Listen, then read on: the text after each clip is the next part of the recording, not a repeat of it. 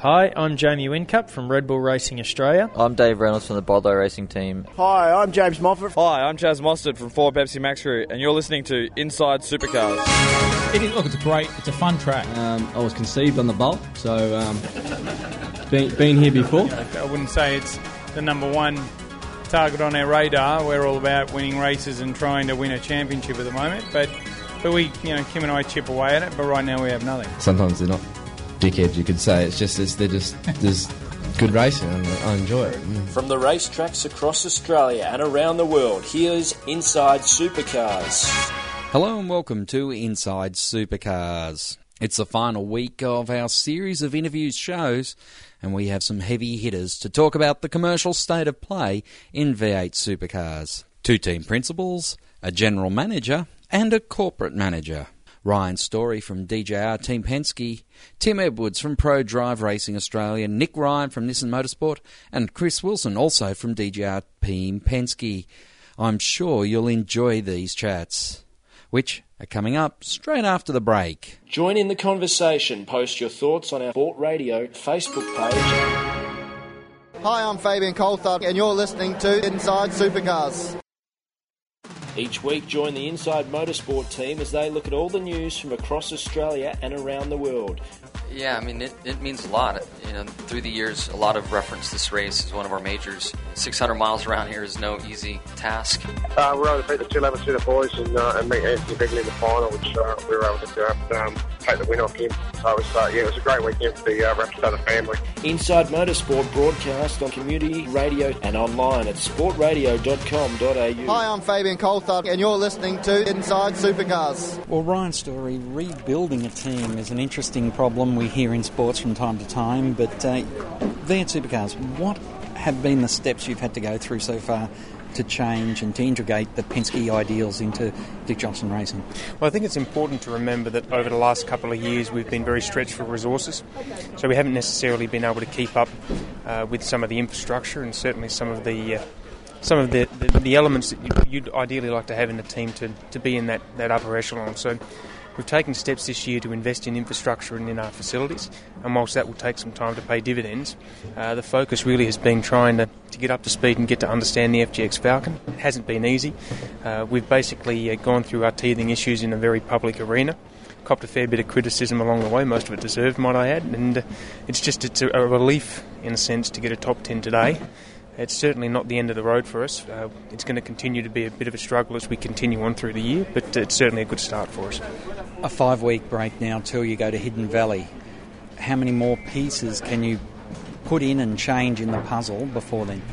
Well, I think where we're going to find our biggest return is in having our engineers work harder to uh, harder together to effectively yield a result in that in that arena, and uh, we saw that this weekend. What we've found, particularly through our partnership with Prodrive, is that where we may have all of their bits, bolting one of their setups into the car doesn't exactly result in us being as competitive as what those cars are. It's led us back to the drawing board and, and for our engineering group to find solutions, and they've worked well this weekend to get us back uh, back into the mid pack.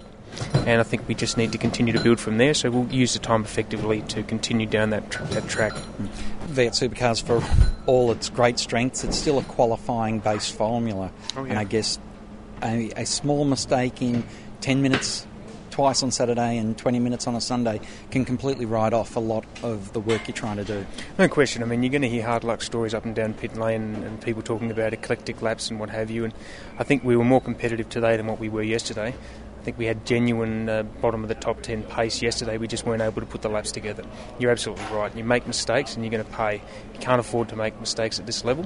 And I think we'll see if, if, if we can continue the, the intensity that we had this weekend and have weekends where we don't make mistakes, we're hoping hopeful we can build upon the form that we've been able to show this weekend. I guess it's the nature of sport that you are in a public arena as any sporting team rises and falls in front of everyone. How do you change the narrative about the team? Can it only be done through performance? I think so. I think the expectations for people going in were quite high. We've always tried to, to, to minimise those expectations to a degree. We've always took this as a building year. Obviously, we made some changes in the off season to go from a two car outfit to a one car outfit. That to fr- from our point of view, that really set the tone for how this year was going to be set out for us. Uh, but, but I think that we need to, uh, we're going to need to have some form on the racetrack to, to I guess, uh, keep some of the doubters in check. But uh, you're absolutely right to say that performance is, is where we're going to have to uh, um, show our, uh, sh- sh- effectively, yeah, without performance, there's, there's nothing you can do to, to, to, to, to keep the naysayers in check. When does the business plan get written, or when does the business plan get stamped for a 2017 season? And is 2017, from what you've learnt this year, mean, mean you're going to have to get that licence back and run two cars in house? 16, 16 you mean? Sorry, 16. Yeah, so I, I, that's a, again, it's a little way away yet, but it's certainly at the forefront of our mind as we continue going through, finding the, the right way to make that all work. And uh, there's still a bit of water to go under the bridge yet. Because you've got the business to business model for your car now. Can you run a business to business model and a, say, a FMCG model side by side in the one garage and in the one infrastructure? Well, there's no doubt that we can. I think that seeing different liveries on our car uh, each weekend is is. I, I believe more of an indicator of the sponsorship market as a whole. This was a way for us to maximise our ability to, to get uh, a strong commercial base and, and footing for the team. And I suspect that other teams up and down pit lane will find that, that, that to be a successful model for them as time passes on. The strength of our business to business is on the backbone of the Penske business operations within Australia. That's where we can offer a genuine return of investment for our other non Penske partners. But uh, it's certainly not a limitation of us uh, pursuing a more traditional commercial uh, scenario for, for a second car. But again, that all remains to be seen. Ryan, all the best for the five week break, and we look forward to seeing Dick Johnson, Team Penske, back on the grid in, in Valley. Thanks very much, appreciate it. Tim Edwards is up next on Inside Supercars. The views expressed on Inside Supercars, including the panelists and guests, do not reflect the views of the network, Thunder Media, or Sport Radio. Any publication or rebroadcast of the show without the expressed written permission of Thunder Media is strictly prohibited. Each week, join the Inside Motorsport team as they look at all the news from across Australia and around the world. This year in Formula 3, I think is a fantastic environment for me to be doing that. However, I believe for myself, uh, a sustainable career in tin tops such as V8 Supercars in Australia is where I see myself. Second crack at the Australian title since we've been back, and a bit unlucky the first time, but we end up with a win there at Speedway City uh, two weeks ago. Inside Motorsport broadcast on community radio and online at sportradio.com.au. Hi, I'm Lee Holdsworth, and you're listening to Inside Supercars. Tim Edwards is up next, but before we go into the interview, I should say that this was recorded at Winton on Sunday morning, and we do talk about soft tyres coming into the Super Sprint rounds, which of course has been announced during the break since the Winton round. Tim was playing his cards close to the chest. Inside Supercars had learned that V8 Supercars had already placed the order for the required soft tyres to see out the end of the season in the Super Sprint events. Tim Edwards, it's been an interesting time in V8 Supercars lately with the Commission making a number of decisions over the last few weeks on tyres, particularly around practice. Was the problem the quality of data you were able to get, or was it the fact that you were just not going to have enough tyres at the end of the year to be able to do any testing? Oh, I think everybody was um, acknowledged the fact that you know we we did sacrifice um, a couple of test days this year to actually have more practice on Fridays at a race meeting, but then we probably left ourselves a little bit short to actually make that those two one-hour sessions uh, meaningful um, without good tyres. So, I mean, the increase to two one-hour sessions has definitely been a big improvement for the teams. You even see now, halfway through the session, your drivers will hop out of the car and they can actually look through data and and, and you know, so it's a, a far better practice session for us. But we just needed some better tyres to be able to evaluate. Um, uh, as much for ourselves as for you know I know there's all the stories about you know you know the media don't know where everyone sits on Saturday night um, but you know I think you know to make the testing meaning for ourselves for ourselves we needed some better tyres so we, you know we can always we've always got a pretty good idea where we're at you know because the changes you're making to the car um, you know it's just a cause and effect. You know, it doesn't matter whether you're on a hundred lap old tyre or not. You know, you're still going to know whether it improves the car or not. But anyway, I think you know the, the unanimous opinion of the commission was that yeah, we could do with a few more sets just for practicing on, just to improve those sessions. That said, one of your cars handed back some brand new practice tyres.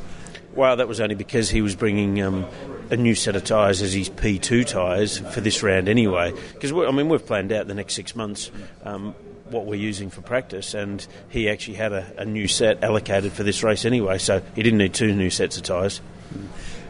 One of the interesting things you raised was the media had sort of pushed this, oh, you need something as a form guide. Would it not be the best form guide you could give? Move one of the 40,000 qualifying sessions from Saturday to Friday, and that would be a real form guide, and that would be a real story to write. The 40,000 qualifying sessions. well, I mean, I I think one of the things that is good about our category is that we do have qualifying for each race. You know, I've never supported the idea of um, of what we used to have, where you had one qualifying session and then you started the next race where you finished, and, and so on and so on. Because if you have a bad first race, your weekend's over. You might as well put the car in the truck. So I actually think we've got the right number of qualifying sessions because we have exactly the same number of qualifying sessions as we do races. Um, but I think, look, I mean, drivers will always bitch and moan that they haven't got, you know, enough tyres, you know. Yeah, in a perfect world, we'd love to have every single time we drive out of the garage a new set of tyres to put on the car, and the drivers would love that. And so I think the media just reacted to, you know, the drivers saying, I haven't got enough tyres, haven't got enough tyres, um, and that sort of blew the whole thing up. We would have survived if, if this rule hadn't been changed anyway, but I think it does make it better, um, and yeah, and you know everybody's trying to improve their car all the time, and so you've got to give everybody the opportunity to do that because you know what you don't want is you know the the guy who's got his car sorted. Um, um, being able to take advantage of the fact that people, other people can't dial their car in because they haven't got any tyres to test on to actually try and improve their car. So you know, we've got to make it, got to give everybody equal opportunity to try and win a race. And you know, you've seen this year we've already had I think seven winners. You know, we're only in the fourth round that's a that's a, a pretty healthy number. You know, when you know what is it? You know, just under a third of the field have already won a race this season. You know, last year fifty percent of the world, field won a race. I mean, that's a you know, there's not many sporting you know, there's not many categories in the world that can say, you know, in in a championship year, half the field won a race. You avoided my consideration of moving a, qualifying session to Friday. Though. Oh, I mean, anything's possible. You know. I think you know I don't I don't think there's any need for that because I think you know having the, the you know it is our test day so to speak the Friday. Um, and then Saturday and Sunday you know they're race days and, and our championship part of a race day is having a qualifying.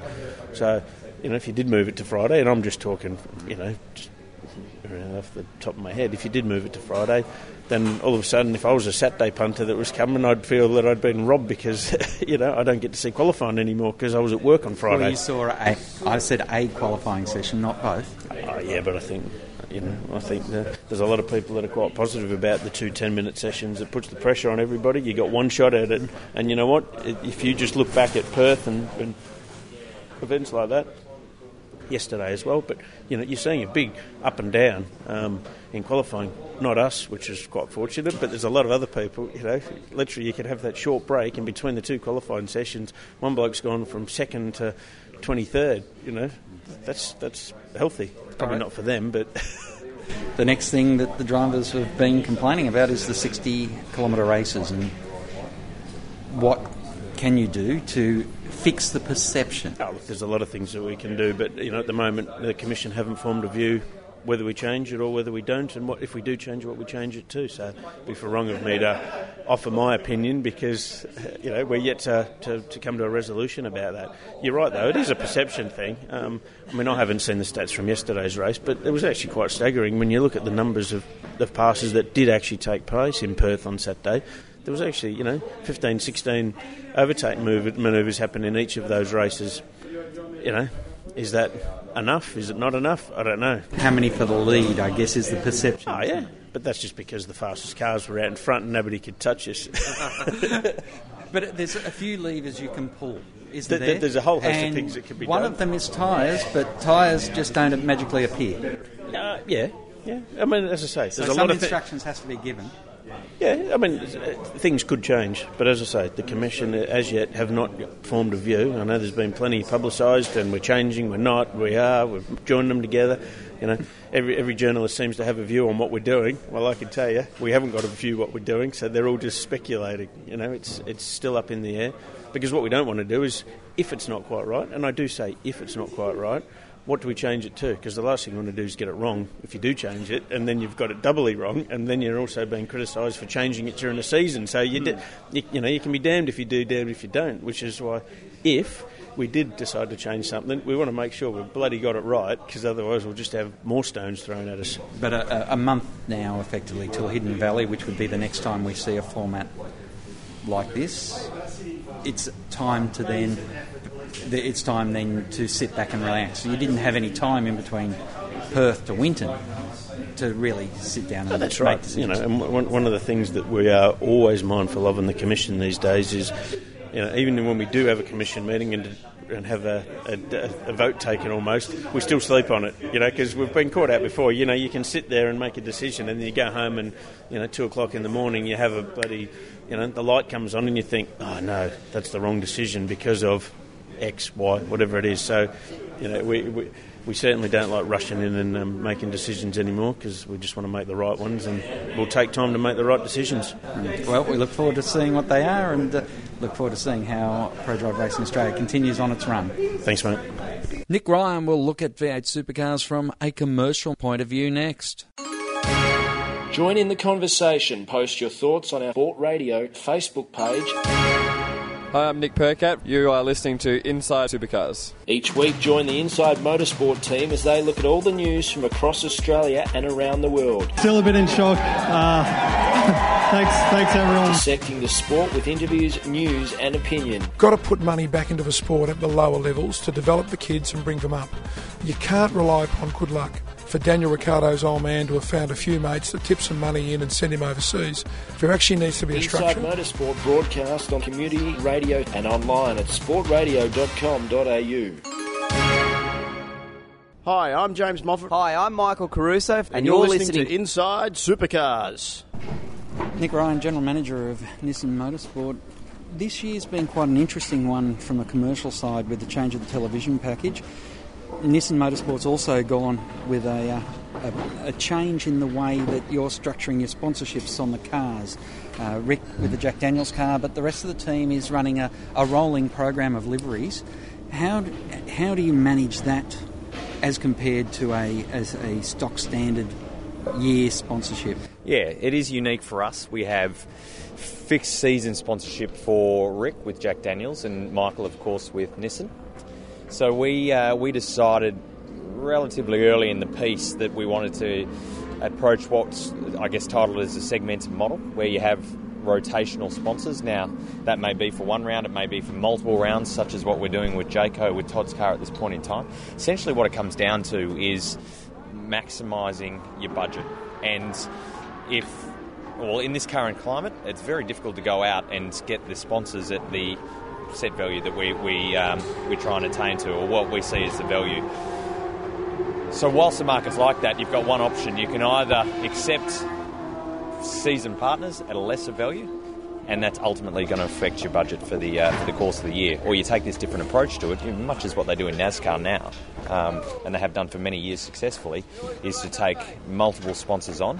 And the advantage that you have for these partners is that they can still get the full effect of a, uh, a naming rights but for obviously a fraction of the cost of what it would be for the full season. And um, some of the partners that we've uh, we've featured this year for their certain region or whatever it may be, a period for their business, it makes a lot of sense for them to do it, and it's been very successful. And I think. The advantage for us is we're also bringing new brands into the sport, giving brands the opportunity to be seen in the full light. Um, and you've got to be thinking outside the square in this market. You've just got to be doing things differently. And of course, it's a lot easier and to maintain one major sponsor. But we, we've got to be well aware about where the economy's at and just do what we can to make sure that we can effectively be competitive on track. Mm, there's a lot of talk about the the model. A football club, when they sign a sponsor, they own the home ground, they own the corporate hospitality and everything around that. A V8 Supercar team, which is the equivalent of Carlton or Greater Western Sydney or Sydney Swans, they own the, the franchise, they own that franchise, but they don't own the ground to play on and they don't have access to all those what are considered standard corporate amenities for a, a major partner. Yeah, obviously uh, the things that you mention are, are big assets for those sports. But we also have a lot of assets that they can't attain to as well. I mean, fundamentally, for this sport, the engagement exceeds anything that you can do in any of those sports. And really, when it comes down to it, when you talk to these businesses these days, branding is really only a component of the overall mix. It may have had more of a weighting in the past, but really it's about engaging your, your business, engaging your business partners, customers, suppliers, and this sport absolutely, hands down, beats any of those sports uh, at, at, any point in time. So we're lucky we've got that asset to, to, leverage. You know, it'd be great if we owned the event. It'd be great if we could, you know, place people and hand out corporate hospitality tickets willy nilly, but we don't. So we play to our strengths, and the strengths is, is certainly that engagement side. And there's a number of other great things going for us. You know, the, the product's great, um, the racing's fantastic. Uh, the branding platform, you can buy, you can you put that against an AFL team. I mean, they're basically sitting there with a, a, little logo attached on the on the chest. You're talking about an entire race car. This is a mobile billboard, let alone race transporters. Um, you know, the merchandise that we sell. You know, I think some of the V8, uh, sorry, the, the AFL teams would be jealous about the volumes that we're able to achieve out of that. And you know, this is a national sport too most of those sports will try and lay claim to that, but we are a national sport. We race in every state in Australia. So I think there's there's certainly the positives and things that they have, but I think we can uh, we can you know play to our own. And you see that time and time again. I mean, the investments for naming rights in these games and the big sponsors is absolutely equivalent, if not more, than what these other sports are. And you have a look around at the brands. I mean, us alone, we've got over 50 sponsors in this team that we've been able to attract, retain, and add significant value to their business. And uh, you know, hopefully they'll be around for a long time further. Mm. One of the uh, things that must make it hard, though, is all the negative comments and negative press around the new television package, which is a, a bit of a surprise because 400,000 people watching it over a week as opposed to 400,000 people watching it on Sunday, to me, is the same number. Well, it is and I think it's a little bit unfair. You know, we'd probably like to see a bit more positivity from whether it's the category or something coming out and talking about how good the, the package is because it's brilliant. You know, I've, I've, certainly seen uh, around Adelaide, I saw the Foxtel package, and the quality is far greater than what we've ever seen. I mean, for, for the viewer, you're looking in HD for one and the amount of content that you got is extraordinary. And then, as you just mentioned, you know the fact that all the uh, the viewership is flowing through the week. I mean, they're talking about initial numbers, and you know we saw some media last week that was jumping on the bandwagon of you know we had a challenging Tasmania, we had a challenging um, Perth. You know, Tasmania, we ran up against the Cricket World Cup. We're always going to. It doesn't matter who, what sport you are, you're going to hurt against that. We ran into Perth. Timing wasn't great. Also, you had the major fight with Mayweather and Pacquiao, which basically the world closed down to watch that thing. So, you know, to, to pick at those two isolated events was, um, you know, I think people are still trying to look for some negativity in it. But as you mentioned, ultimately the viewership is the amount of eyeballs watching our sport it doesn't matter what period of time it is, if we're still talking within the fixed period of the, the 12 months. And if you're looking like for like and you're lining the amount of rounds, you know, the, the, package is up considerably. So um, the the exposure that we're getting out of sport, the number of different shows that we're seeing off the back of that, um, it's helping to take us to a new level. And you know, it, it, will take time for people to come around. You know, AFL and NRL when they switched to content on uh, on pay TV, it wasn't rosy, but over time people uh, adapt to what it is, and you know, if people give the package a go, and, and, the one thing that you do, any person that's actually watched it on Foxtel, you read their blogs, they're they're the ones actually coming out and supporting and going do yourself a favour and actually have a look at the content because it is absolutely brilliant and it will only get better with further innovation. Of course, the negative side of it is what people are seeing, and obviously, your partners would come back to you and say, "What's this we're hearing? Why is this not a, not worth as much?" And you then have to go through the whole spiel. Yeah, I mean sure, people can read into that, but you know, we're forthcoming on information and uh, the statistics that you mentioned about that overall, the, the package of the entire viewership over the week is like for like. It's an improvement from what it was last year. So, um, you know, all these big brands involved in the sport, they're smart. They're tracking all this information. It doesn't take us to necessarily tell them. And they can see that the value that they're getting out of this year uh, is in excess of what they were achieving previously. So, fundamentally, they're happy. And, uh, yeah, yeah, I, I, think they've, they've done an outstanding job the way it's launched, and it is only going to improve. More people are going to understand, adapt, and move over and, and pick up Foxtel. So, um, for these early stages, for it to be this positive, I think is good. Well, Nick, always a pleasure to catch up with you and look forward to seeing how the team moves on now after another break to Hidden Valley. Yeah, yeah, unfortunately, we've got a uh, you know three or four weeks again until we're on track. But really, for us, um, Winton was a, a, a, good round overall. I think to, to have two podiums on Saturday, Caruso finished fourth. Them was a great result, and I think the rounds coming forward should be uh, reasonably good for us. And then maybe some performance upgrades in the not too distant future that should push us further up the front, which uh, is exciting for us for sure. My thanks to Nick Ryan. We'll continue our commercial view of the series with Chris Wilson up after the break. Join in the conversation. Post your thoughts on our Facebook page and to ask a question, email insiders at sportradio.com.au. Each week, join the Inside Motorsport team as they look at all the news from across Australia and around the world. Yeah, I mean, it, it means a lot. You know, through the years, a lot of reference this race as one of our majors. 600 miles around here is no easy task.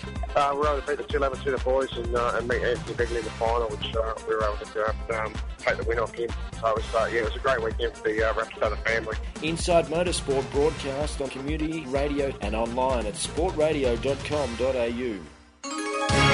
Hi, I'm David Reynolds from Bottle Racing Team, and you're listening to Inside Supercars. Well, Chris Wilson, uh, two years since we last spoke. It seems like uh, a long time ago, and you've had quite a journey going from Erebus to HRT and now with DJR Team Penske. Yeah, Stone, Stone Brothers Racing to Erebus to, to, to Walkinshaw to, uh, to Penske now. Yep, that's correct. In that time, is there a big difference the way the teams go about their commercial work and commercial relations? Oh, look, there is, um, but I think the fundamentals are all the same because at the end of the day, you, are working for the sponsor. So, you know, each sponsor is different, has their key objectives and what it is they're trying to achieve out of a partnership. So at the end of the day, we've all got different styles, processes, and our offerings. However, um, you know, you're obviously trying to align those with the partners. This arrangement with DJR Team Penske is a very business to business focused model. Was it as heavily f- structured towards that in the other teams? Um, look, we all, we all talked about that. You know, we definitely uh, had business introductions um, where we'd get our get our partners together for you know various team organised events as well as obviously race meetings and corporate hospitality and things like that. But absolutely, um, you know, the, the, the, the, difference, I guess. A version of that is, is what was at Walkinshaw Racing there, and obviously B2B with the opportunities they have surrounding their other business interests.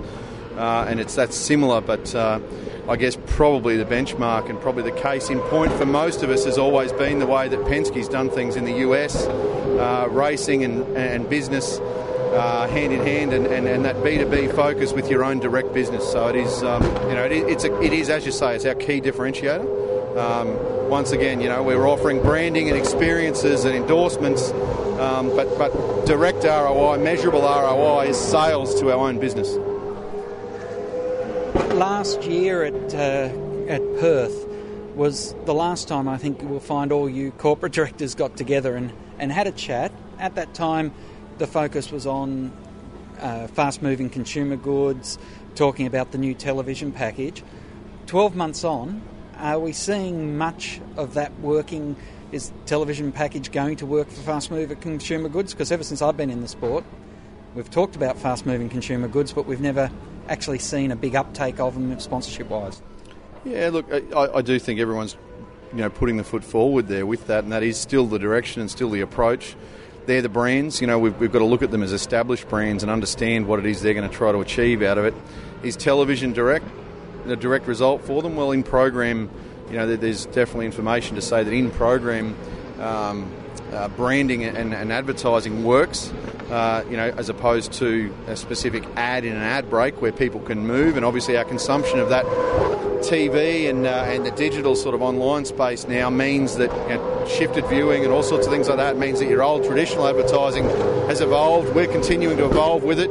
There's no magic bullet, there's no quick fix, but we're definitely we're still working away on all those sort of things. You know, I guess obviously combining that with promotions and activations, and whether it be sampling at a series level or our own events and things like that, it's still the space where, where you've got to play there. Again, your, your previous question on the on the, the DJR Team Penske model, following the Penske Racing US model probably a little bit of a different focus from us to, compared to what I was saying to you probably 12, 18 months ago. That ours is really tight business to business. So our alignment with our businesses here in Australia or in the US is where you'll see our, our key focuses.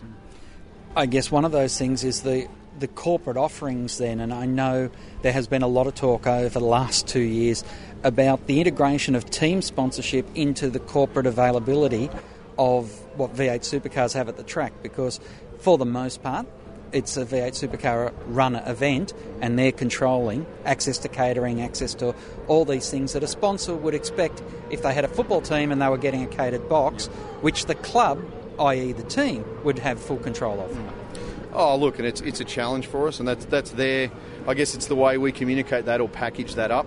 It is it is a, a, definite um, definite challenge. I wouldn't say a disadvantage. I mean, the, the, strengths of our sport are when we hit a region, i.e., a Perth, a Winton, or a Darwin, or a Tasmania, or an Adelaide. We hit it in such a strong way that it really is a big event.